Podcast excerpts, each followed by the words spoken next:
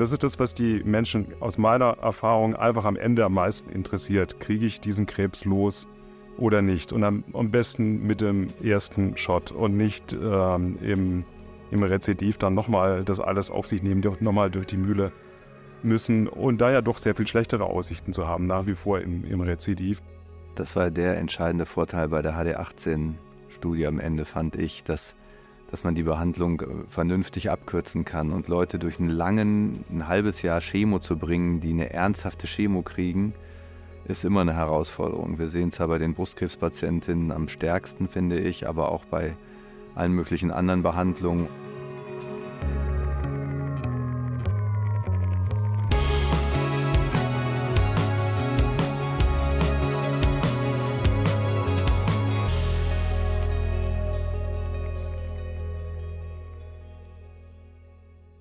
Hallo, liebe Zuhörerinnen und liebe Zuhörer. Ich heiße Sie herzlich willkommen zu unserem Lymphom-Podcast vom Kompetenznetz Maligne Lymphome. Heute mit der Folge Nummer 9. Hier spreche ich, so wie immer, Ihr Peter Borchmann, mit renommierten Expertinnen und Experten zu der aktuellen Entwicklung und zu Studien rund um maligne Lymphome. Meine Gäste im Studio heute sind Martin Söckler, leitender Arzt der Onkologie im Spital Thun in der schönen Schweiz und vor allen Dingen Sprecher der SAC für das Hodgkin-Lymphom, Hallo Martin. Vielen Dank für die Einladung. Und Gerd Hübner, Chefarzt der Hämatologie und Onkologie der Armeus Klinik Holstein in Oldenburg in Holstein sowie niedergelassen in einer überörtlichen Berufsausübungsgemeinschaft mit den Standorten Oldenburg in Holstein und Eutin. Hallo, Herr Hübner. Ja, vielen Dank für die Einladung. Ich bin sehr gespannt auf diesen Podcast. Die Einladung an Sie, Herr Hübner, die ging ja im Grunde genommen von Ihnen aus. Das kann man mal so sagen an alle Hörerinnen und Hörer. Herr Hübner hat mich kontaktiert und hat gesagt, also das müssen Sie mal machen. Und zwar, was denn jetzt? Es geht darum, dass dieses Jahr zwei verschiedene große randomisierte Studien publiziert worden sind für die Erstlinientherapie des klassischen Hodgkin-Lymphoms, und zwar die US-amerikanische SWOG-Studie, die heißt S1826. In dieser Studie wurde Brentuximab AVD als Standard in Amerika, sechs Zyklen, mit Nivolumab AVD verglichen, also Brentuximab durch Nivolumab ausgetauscht. Auch Flat sechs Zyklen, also Immuntherapie gegenüber der ADC-Therapie, ein Backbaum AVD und unsere GASG HD21-Studie, die PET-gesteuertes escalated BCOP gegen die BCOP-Variante Brekat verglichen hat. Also beides PET-gesteuert vier oder sechs Zyklen. Beide Studien waren positiv. Beide sind von ihren jeweiligen Investigatoren gefeiert worden als neuer Standard. Die Fragestellungen waren unterschiedlich, das liegt natürlich auch am Standard. Die SWOG-Studie hatte gefragt, ob NAVD besser ist als BVAVD hinsichtlich der Wirksamkeit. Und das haben sie gezeigt, auch schon sehr früh. Und sagen deswegen, das ist unser Standard. Unsere HD21-Studie, wir fragen ja nicht nach Überlegenheit, wir fragen nach Nichtunterlegenheit, haben aber gesagt, wenn wir Nichtunterlegenheit zeigen könnten, das ist noch nicht relevant. Relevant wird es erst dann, wenn wir zeigen können, dass irgendwas auch besser ist. Und da haben wir natürlich auf die Verträglichkeit geschaut. Wir haben also einen co-primären Endpunkt, Verträglichkeit muss besser sein und gleichzeitig darf es nicht unterlegen sein. Auch das eine positive Studie, auch deswegen von uns als neuer Standard gesetzt. Sie, Herr Hübner, hatten jetzt äh, gebeten, äh, dass wir das mal besprechen. Warum? Ja, ich war diesmal, dieses Jahr wieder auf dem ESCO saß da unter Tausenden in der Plenary Session und kriegte die Präsentation von der amerikanischen SWOG-Studie. Die wurde massiv gefeiert. Ähm, auch der Diskutant hat sich sehr spärlich nur zu europäischen oder deutschen Konzepten geäußert. Ich kann mich noch erinnern, vor einigen Jahren war ich beim ESCO schon mal dabei. Da wurde Herr Diel fast gekreuzigt für das BACOP-Schema, wie man sowas äh, Menschen überhaupt antun kann. Wir selber waren bis zur HD18 selber dabei bei der bei den Hodgkin-Studien, dann war der Overhead so, dass es nicht mehr zu machen war. Wir ja. sehen so zwei bis zehn Hodg Patientinnen mit Hodgkin im Jahr, das ist wirklich wenig. Dafür geht es dann auch irgendwo nicht mehr. Und dann gehst du da raus und denkst, ja, was machst du denn jetzt? Also Biakop ist wirklich giftig, das möchtest du nicht machen, das hast du lange gemacht. Hm. Ähm, wenn man das vermeiden kann, ist schön. Breckhardt ja. kenne ich nicht. Also ist ja. ja. nicht zugelassen, keine eigenen Erfahrungen. AVD haben wir schon oft gegeben, viele ältere Leute kriegen das oder irgendjemand mit einer Lungenproblematik. Und Nivo, da haben wir als Onkologen ja gar keinerlei Respekt vor, weil wir das ständig ja. geben. Ja. Und da war die Frage, wie geht es denn nun weiter? Also gibt es ein Argument, jetzt sozusagen was anderes zu machen als diese neue Studie? Fand ich eine spannende Frage. Absolut. Ich glaube, das ist die Frage, die uns in nächster Zeit beschäftigen wird, so wie früher die Frage ABVD oder BCOP, dann wird jetzt abgelöst von dieser Frage. Ne? Wir sind an dem Punkt, und das möchte ich vorab für Sie, liebe Zuhörerinnen und Zuhörer, nochmal ganz deutlich vorab gesagt haben, wir sind an dem Punkt, wo keine der beiden Studien Volltext publiziert ist. Es handelt sich jeweils um Abstraktpräsentationen auf Kongressen. Wir haben die Daten, aber wir können sie nicht wirklich kontrollieren. Und wir, wir müssen das im Hinterkopf haben bei der Bewertung, dass sich das noch ändern könnte, wenn man einen Volltext hat. Also es ist ein bisschen früh, aber die Fragen, die, die Frage, die Sie stellen, die kann man, glaube ich, schon diskutieren, auch vernünftig diskutieren. Und die allererste Frage bei unseren ja überwiegend jungen PatientInnen mit der Erstdiagnose im fortgeschrittenen Stadium ist ja, dass wir die heilen möchten und dafür brauchen wir wirksame Therapie.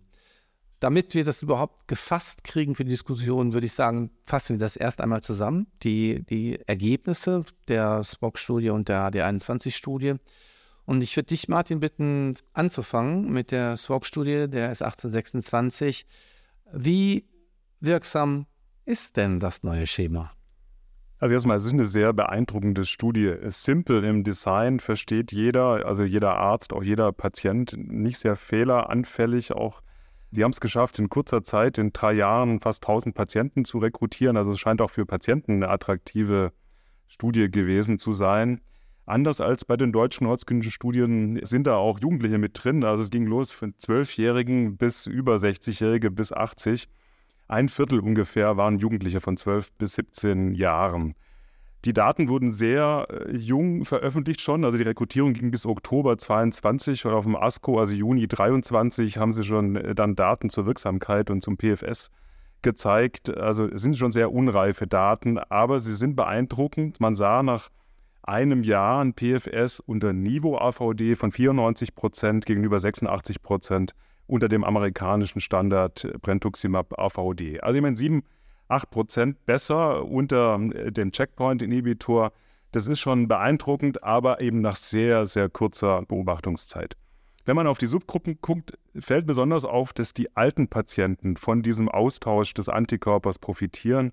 Also die über 60-Jährigen sind leider nur knapp 100, also 10 Prozent ungefähr des Gesamtkollektivs bei denen, da gibt es eine Hazard Ratio von 0,27, also dramatisch besser mit Niveau die Ergebnisse, sodass das schon nahelegt, zumindest die älteren Patienten, bei denen man sich mit BICOP sehr, sehr schwer tat und also tun muss, das sollte man nicht tun. Äh, und bei Precat wissen wir es noch nicht so genau, aber auch da zumindest die komorbiden Älteren, und da fängt Alter schon ehrlich gesagt vor 60 an. Also wenn man die Toxizitätsdaten der GHSG anguckt, für die Patienten ist es, glaube ich, wirklich eine ganz, ganz wichtige Studie. Auch ein wichtiger Punkt, den, den ich ehrlich gesagt gar nicht so richtig glauben kann, ist die sehr niedrige Rate an Radiotherapien, die in der Studie durchgeführt wurden. Die lagen unter 1%, also bei 0,4, 0,8 Prozent. Das äh, kommt mir sehr, sehr wenig vor. Also Sie haben zu Remissionsraten, zu PET-Daten noch nichts wirklich gezeigt. Ähm, aber es müssen ja im Prinzip dann über 99 Prozent PET-negativ gewesen sein, wenn sie der eigenen Vorgabe, die zu bestrahlen, die noch PET-positive Reste haben, gefolgt sind. Wenn das so wäre, dass man wirklich nur noch äh, unter 1 Prozent der Patienten bestrahlen muss, dann wäre das ein, ein, Vorteil gegenüber den deutschen Protokollen. Wir sind, glaube ich, zuletzt bei 16, 17 Prozent gewesen. Bei HD18 war es noch höher, Exakt. bei HD15 11 Prozent. Aber jedenfalls in einer anderen Größenordnung als die 1 Prozent und das spielt ja schon eine Rolle auch für die Langzeit-Tox. Aber klar, ein Jahr ist kurz. Ich glaube schon, man muss abwarten, wie viele Prozentpunkte danach verloren gehen an PFS. Wenn man das anschaut, die, die HD21-Daten, das wirst du ja uns gleich äh, sagen, da haben wir ein Dreijahres-PFS und das liegt noch höher als hier das Einjahres-PFS. Also ist schon auch ein harter Gegner ähm, für die Amerikaner. Aber wie gesagt, beeindruckende Daten über Tox reden wir ja noch, auch die ist überschaubar. Beeindruckende Daten und insbesondere für ältere, für komorbide Patienten ein super Konzept. Ja, vielleicht doch nochmal, wenn wir ein bisschen an der Stelle ins Detail gehen, die Kurven sind sehr, sehr frisch. Wir haben eine kurze Mediannachbeobachtung, das ist gesagt. Letztendlich ist das im Median dann sechs Monate nach Abschluss der Therapie. Also selbst die Frührezidive innerhalb eines Jahres sind noch nicht vollständig abgedeckt. Ne? Interessant sind ja die Kurvenverläufe. Bei dem BVAVD, also dem, dem Standardarm, da sieht man ja dieses frühe Abfallen der Kurve, wie man es kennt, die frühen Versager und dann relativ auf ein sehr niedriges, überraschend niedriges Niveau. Du hast ja das PFS auch genannt, das ist ja 86 Prozent nach einem Jahr. Aber danach passiert eigentlich ganz, ganz wenig, wenn überhaupt noch was. Ne? Dann wird das so wirklich äh, sehr flach. Ne? Die Kurve in der NAVD-Arm äh, sieht anders aus. Ja, also man, man sieht, wenn man die, dieses Bildchen anschaut, dann sieht man tatsächlich, dass das auch im zweiten Jahr weiter äh, runtergeht. Aber man muss schon wirklich aufpassen. Ja. Also nach ähm, zwei Jahren sind da noch 70 Patienten in dem Arm ausgewertet. Nach Wenig, drei Jahren sind es ja. fünf Patienten. Also äh, ich glaube, da braucht man schlicht mehr Follow-up. Äh, das ähm, okay. werden wir sehen. Aber die Kurve sieht so aus, als ob da kein Plateau erreicht ist nach einem Jahr, ganz sicher. Also wir werden ganz sicher äh, noch einen, ein PS3-Jahres-PFS wird sicher unter 90 Prozent liegen.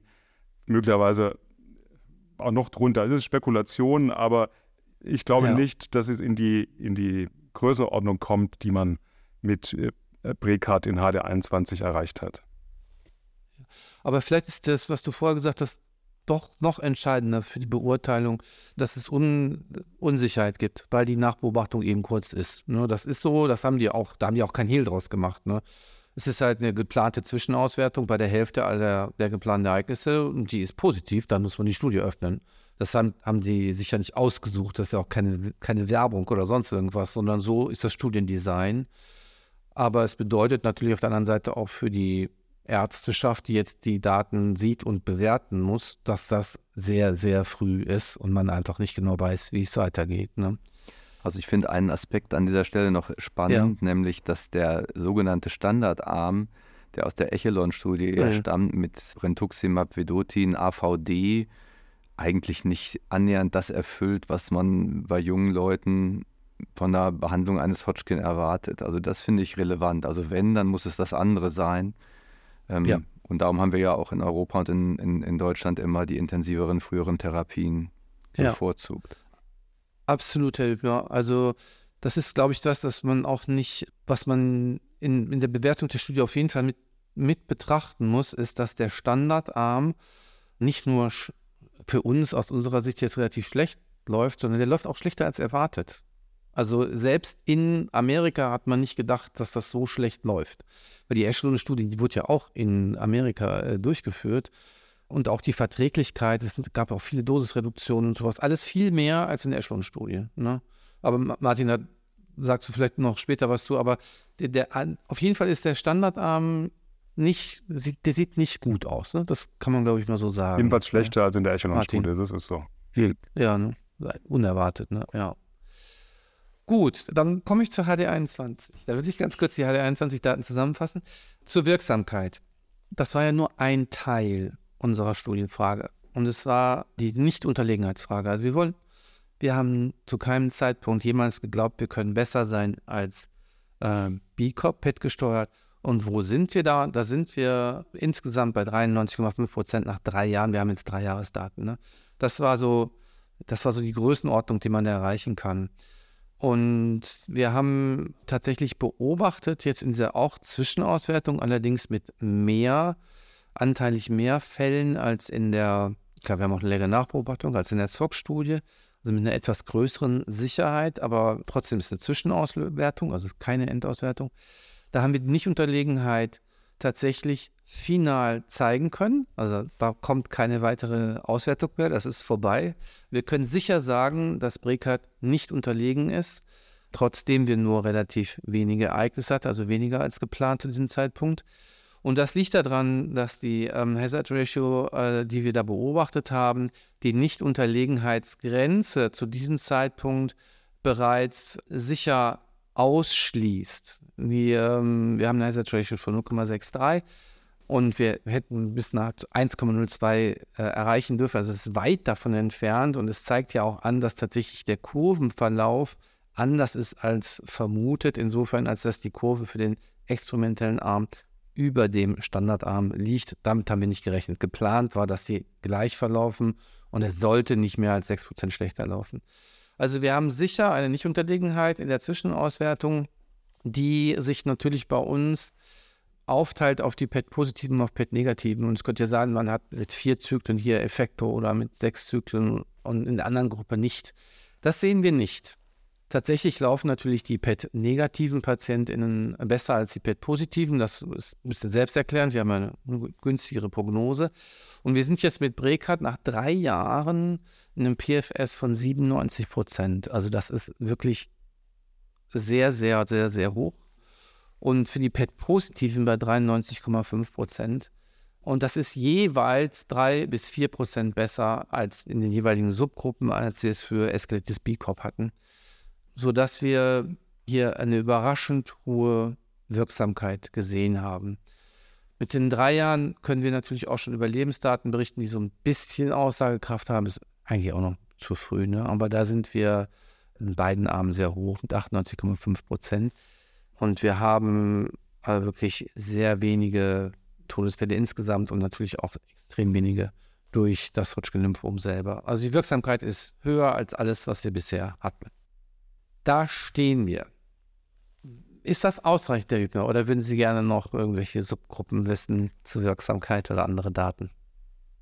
Na, ich sag mal, als unbefangener Beobachter stellt man eben fest, dass die HD21-Daten deutlich reifer sind. Also die Kurven sind also bis drei Jahre definitiv aussagekräftig, nach, auch nach den Zahlen, die da at risk noch sind.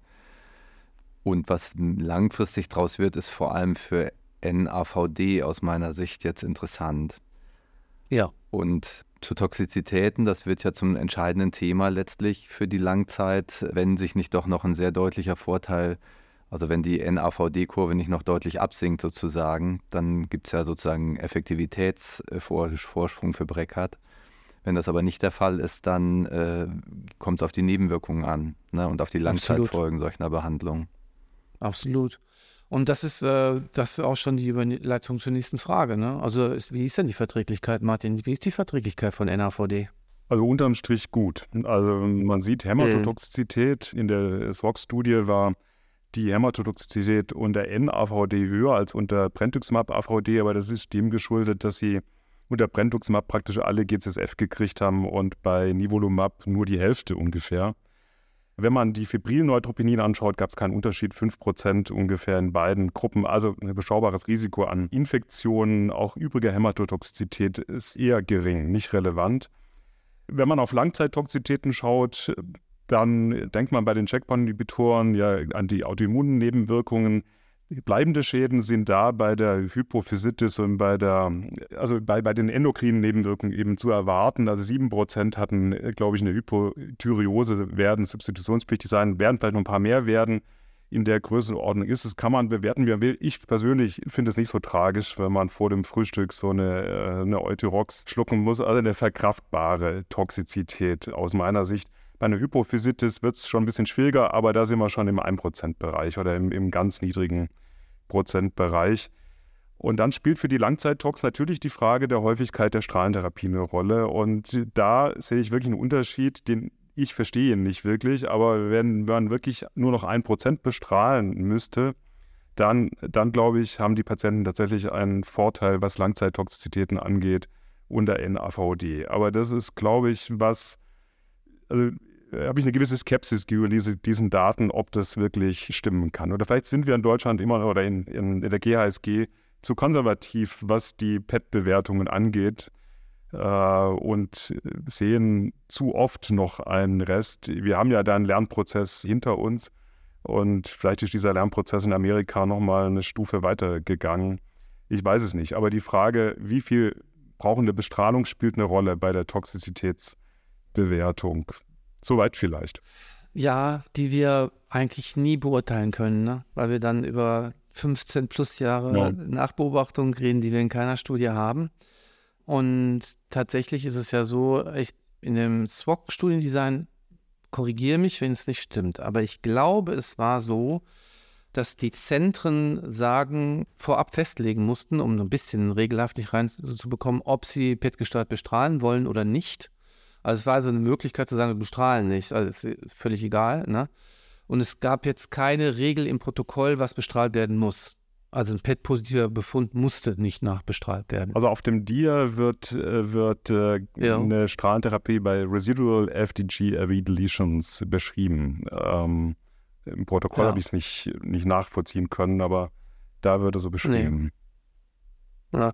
Und ich glaube, es ist, also ich sage das so, nur, weil ich glaube, es ist wirklich auch eine Kulturfrage, weil natürlich in, in vor allen Dingen in, in den USA einfach nicht gerne bestrahlt wird. Ne? Und die andere Sache ist mit der Strahlentherapie jetzt bei uns, was die Langzeitnebenwirkungen anbetrifft, sind wir ja bei dem Hodgkin-Lymphom in den fortgeschrittenen Stadien bei einer reinen Restbestrahlung. Also wir haben ja häufig wirklich sehr, sehr kleine Felder von einer Läsion. Und am häufigsten, muss man ja sagen, sind das die mediastinalen Reste, die dann bestrahlt werden, wo wir tatsächlich eine Restbestrahlung machen. Also jetzt nicht den, ist ja keine, noch nicht mal in Wolf-Zeit, ne, sondern es sind wirklich sehr kleine Felder, sodass ich nicht glaube, dass man, ich glaube nicht, dass man sagen kann, es gibt keine langfristigen Nebenwirkungen, aber ich bin mir recht sicher, dass wir die nicht finden werden können, selbst wenn wir 20 Jahre nachbeobachten. Aber das ist eine, immer eine schwierige Frage und äh, klarer sind die Fragen von dem, was wir akut sehen. Und da muss ich sagen, sehen wir mehr mit Brekat. Wenn man jetzt wieder auf die an, auf unseren neuen Standard schaut, dann sind wir insbesondere bei den febrilen Neutropenien, was ja das Schema ein bisschen schwieriger macht als ein, als ein Job oder eine ABVD, ne? sind wir doch wieder bei 20 Prozent, so wie wir es immer waren, wo es auch mit Bierkopf sind, also ob das jetzt 19 oder 20 sind, das ist immer so die Größenordnung. Da sehen wir also keinen Effekt, was so ein bisschen überraschend war, weil wir durchaus weniger Zytopenin sehen, auch weniger äh, gerade viel Leukopenin. Wir sehen insbesondere viel deutlich weniger Anämien und Thrombopenin, einen halbierten Transfusionsbedarf für beides Thrombozyten und Erythrozyten. Wir sehen also da eine deutlich bessere Machbarkeit rein praktisch. Wir haben was aus meiner Sicht wichtig ist, was in dem primären Endpunkt nicht gut abgedeckt war, aber wir haben praktisch keine relevante Inzidenz mehr von ähm, peripherer Polyneuropathie höheren Grades und wenige Grad 2. Auch das ist halbiert im Vergleich zum B-Cop und es ist vor allen Dingen, das haben wir jetzt mittlerweile auch geschaut, nach einem Jahr praktisch vollständig rückläufig für alle PatientInnen. Das ist ja was, was wirklich immer bleibt, so eine Polyneuropathie. Das ist ja, das kann beeinträchtigend sein, sagen wir mal so auch mit BCOP und natürlich vor allen Dingen auch mit BVAVD, aber äh, sicherlich nicht mit NAVD. Da habe ich da auch praktisch nichts gesehen. Ne? Das ist aber mit BRICAT auch ähnlich. Und wir haben abschließend, auch das war nicht Teil vom primären Endpunkt, aber haben wir natürlich geschaut, wir haben in den Messwerten im FSH, im Serum unserer PatientInnen ein Jahr nach der Therapie keinen Hinweis für eine gonadale Toxizität, also für eine für eine Unterfunktion entweder der Eierstöcke oder der Hoden. Das ist natürlich auch komplett anders als mit Bierkopf, da sehen wir das und das wissen wir auch. Ich denke, das kommt durch den Austausch von Procarbazin mit Dacarbazin zustande, hauptsächlich. Aber so, dass diese Infertilitätsfrage oder Gonadotox-Frage auf jeden Fall jetzt sehr anders aussieht. Ne? Das, die Daten, die sehen aus wie, sie sehen ein bisschen besser aus als unter ABVD, aber die sehen absolut sehr, sehr gut aus. Man kann noch abschließend sagen, zur Verträglichkeit, das ist auch anders als in der amerikanischen Studie, dass wir keinen einzigen therapieassoziierten Todesfall in der Brekat-Arm hatten. Und das kann natürlich Glück sein, also das ist wahrscheinlich Glück. Aber für mich ist schon wichtig, dass wir in der GSG schon so immer die Hälfte der eingeschlossenen PatientInnen kommen tatsächlich unverändert aus dem niedergelassenen Bereich und von kleinen Krankenhäusern. Der niedergelassene Bereich ist nach wie vor stark was die Regierung betrifft. Und das natürlich anders als die Studien, die nur in Zentren stattfinden. Ne? Also da haben wir ein ambulantes Setting. Und da finde ich schon, dass so eine fehlende Mortalität auch andeutet, dass es wahrscheinlich wirklich sehr gut machbar ist. Ne? Sodass die Tox-Daten, die wir in der HD21 gesehen haben, zusammenfassen, natürlich hochsignifikant besser sind als mit PCOP, aber auch absolut gesehen, dass in der Durchführbarkeit, weil Sie haben gesagt, bevor, als wir anfangen, als wir gesprochen haben, ja, Sie haben ja keine Erfahrung mit dem Schema und wenn Sie das jetzt zum ersten Mal machen würden, was würde ich Ihnen denn sagen? Wie giftig ist das denn? Ne? dann würde ich sagen, da erwarten Sie eigentlich nicht mehr, als wenn Sie einem, äh, sag ich mal, normalen Job, Erdjob-Patienten einen Erdjob geben. Das ist die Größenordnung. Ne? Das ist, was wir sehen, sehen wir da mit dem Brekat. Ne? Also das kann man sicher ambulant gut machen, insbesondere in diesem jungen Patientenkollektiv, was wir in der Studie hatten, was ja im Schnitt dann 32 ist. Das ist was anderes als äh, NAVD bei den 60-Plus-Jährigen. Dazu kann ich noch nichts sagen. Ne? Aber bei diesem typischen jungen Patientenkollektiv ist das wirklich sehr gut machbar. Also ich frage mich ja, ob diese hohe Inzidenz an Infektionen mhm. bei verminderter Hämatotoxizität nicht dem DEXA auch zum großen Teil oder zu einem relevanten Teil geschuldet ist. Und das fand ich schon immer. ABVD mhm. kommt ohne Steroide aus und NAVD mhm. auch. Und braucht man das eigentlich wirklich, frage ich mich da bei so einer intensiven Therapie. Weil wenn ich jetzt die beiden mhm. Schemata vergleiche, dann ist äh, Breckhardt ja viel, viel nach wie vor chemolastiker als NAVD. Ja. Ne? Also da ist einfach mehr, mehr Chemo drin. Ja. ja, da muss man so ein bisschen vorsichtig sein. Äh, da müsste man jetzt wirklich auf die Substanzen schauen. Ne? Es ist insofern chemolastiger, äh, als wir Alkylantien äh, mit dem Endoxan ne, haben wir, wir haben halt wirklich hoch, hochdosiertes Cyclophosphamid dabei. Ne? Das fehlt natürlich vollständig im AVD-Backbone. Ähm, wenn man sich andere Dosen jetzt anschaut, also zum Beispiel Anthrazykline, da sind wir deutlich niedriger als mit sechsmal ne, NAVD. Das, Martin, ist langfristig wahrscheinlich auch relevant. Ne?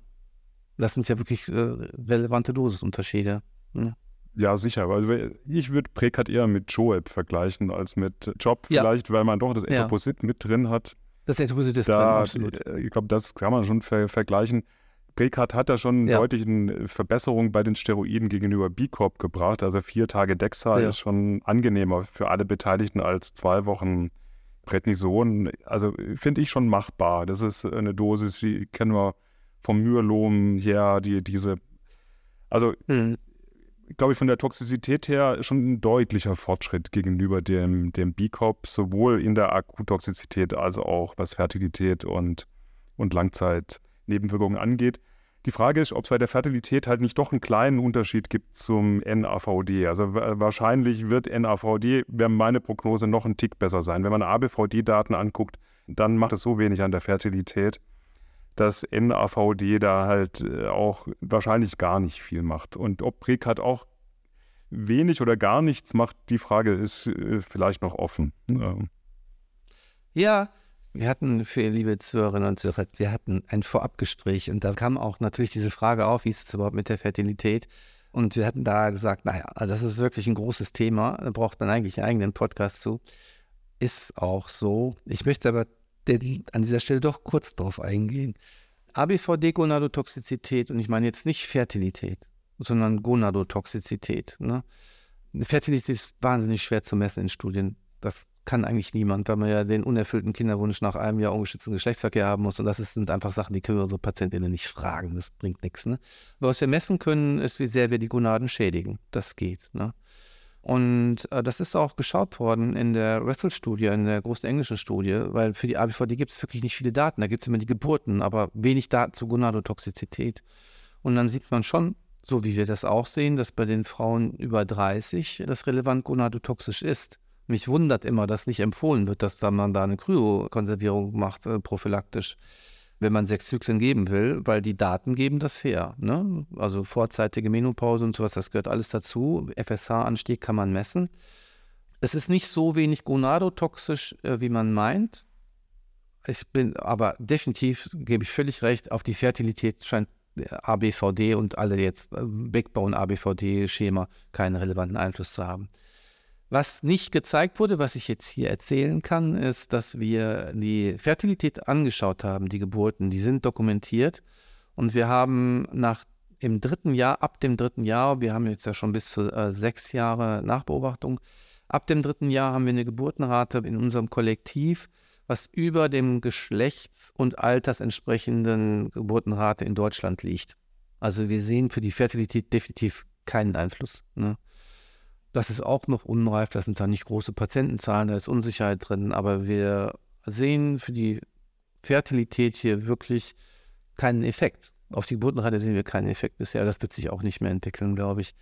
Also von daher, ob es da Unterschiede gibt oder nicht, ich glaube, an dieser Stelle, es kann sein, es gibt Unterschiede, aber was die Geburten betrifft, glaube ich, dass dieser unerfüllte Wunsch für eine Elternschaft in beiden Schemata eine Ausnahme sein sollte und wahrscheinlich dann wirklich die 35-Plus-Jährigen betrifft, wo man nichts kryokonservieren kann und wo es dann doch zu einer Prämenopause kommt ne, oder Menopause nach der Therapie. Diese Fälle wird es geben, aber für die Gesamtheit der jungen Patientinnen um 30 plus minus 5 wird es, glaube ich, mit beiden Schemata kein sehr relevantes Problem mehr sein. Jetzt habe ich lange geredet. Ähm, Herr Hübner, was denken Sie? also ich glaube, von der Durchführbarkeit sind sicher beide Behandlungen gut machbar im ambulanten Setting oder auch in der Fläche, sage ich jetzt mal. Und äh, vor NAVD hat ein Onkologe überhaupt gar keinen Respekt. Also das würde man immer denken, das kriegt man hin. Und Breckhardt wird wahrscheinlich nach relativ kurzer Zeit so sein. Und auf Infekte achten wir ja sowieso sehr. Also das ist ja das, was wir ja. in der Hämatologie nach wie vor als Hauptthema haben. Myelom, äh, Lymphome, eben auch Hodgkin, dass wir da extrem darauf achten und die Patienten schulen. Ich glaube auch, dass darum wir besser sind mit den Todesfällen als manche andere internationale ja. Studie, wo einfach da die Surveillance nicht so gut ist. Aber ich glaube, das, das werden wir schon hinkriegen. Das möchte ich gerne nochmal bestätigen, Herr Hübner, an dieser Stelle, weil das ist immer ein Gespräch mit ganz vielen verschiedenen Interessensvertretern. Für das Hodgkin-Lymphom und für diese anspruchsvolle Escalated Bierkopf ist eine anspruchsvolle Therapie. Haben wir das wirklich sehr, sehr detailliert äh, untersucht. Und wir sehen im niedergelassenen Bereich im Vergleich zu kleinen Krankenhäusern, im Vergleich zu Unikliniken in der Qualität der Durchführung keinen Unterschied.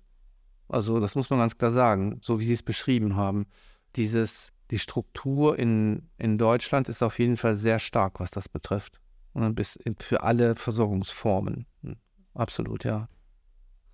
Martin, was meinst du? Wie sieht es bei dir persönlich aus? Hast du schon Favoriten? Also ich würde den jungen Patienten je nach Shape bis 40, 50, 60 Brickhardt geben, einfach weil die Effektivitätsdaten besser sind. Wenn man drei Jahresdaten mhm. hat in dieser Höhe, dann ist das schon sehr, sehr beeindruckend. Und das ist das, was die Menschen aus meiner Erfahrung einfach am Ende am meisten interessiert. Kriege ich diesen Krebs los oder nicht? Und am, am besten mit dem ersten Shot und nicht ähm, im, mhm. im Rezidiv dann nochmal das alles auf sich nehmen, nochmal durch die Mühle müssen und da ja doch sehr viel schlechtere Aussichten zu haben, nach wie vor im, im Rezidiv. Also für junge Menschen und jung bis 50, ganz fitte, vielleicht auch bis 60, glaube ich, ist das schon die beste Option. Aber für die Älteren haben wir mit NAVD, glaube ich, jetzt auch ein richtig gutes Protokoll, wo wir von den alten 60 Prozent Raten an, an Langzeitüberleben vielleicht wegkommen und dann auch uns äh, nach oben bewegen. In der Schweiz hat man natürlich noch ein Machbarkeitsproblem. Es ist wirklich äh, anders als in Deutschland auch überraschend. Also nach meinem Wechsel ich dieses reiche Land, da äh, wird man alle ja. Möglichkeiten haben, aber die Frist, bis ein neues Medikament oder ein neues Protokoll wirklich in die Fläche kommt und von den Kassen genehmigt wird, man muss alles anfragen, das dauert doch so ein, zwei Jahre länger als in Deutschland oft. Und deshalb ist es nicht so einfach, jetzt einfach äh, Breakcut zu machen für alle. Das ist ganz anders, als ich dachte, Martin. Ich dachte, ihr könnt machen, was ihr wollt. Ja, ich auch. Es hat mich sehr gewundert, als ich hierher kam. Also man muss äh, sehr oft die Kassen fragen und äh, hat da durchaus manchmal auch Schwierigkeiten, weil es ein zweistufiger ja. Prozess ist. Einmal Zulassung, das geht ähnlich schnell, aber dann die Kassenpflichtigkeit ist ein zweiter Schritt, der oftmals ein, zwei Jahre später kommt. Und in dieser Zwischenphase, zugelassen, nicht kassenpflichtig, ja. hängt es wirklich an Verhandlungen mit den Krankenkassen.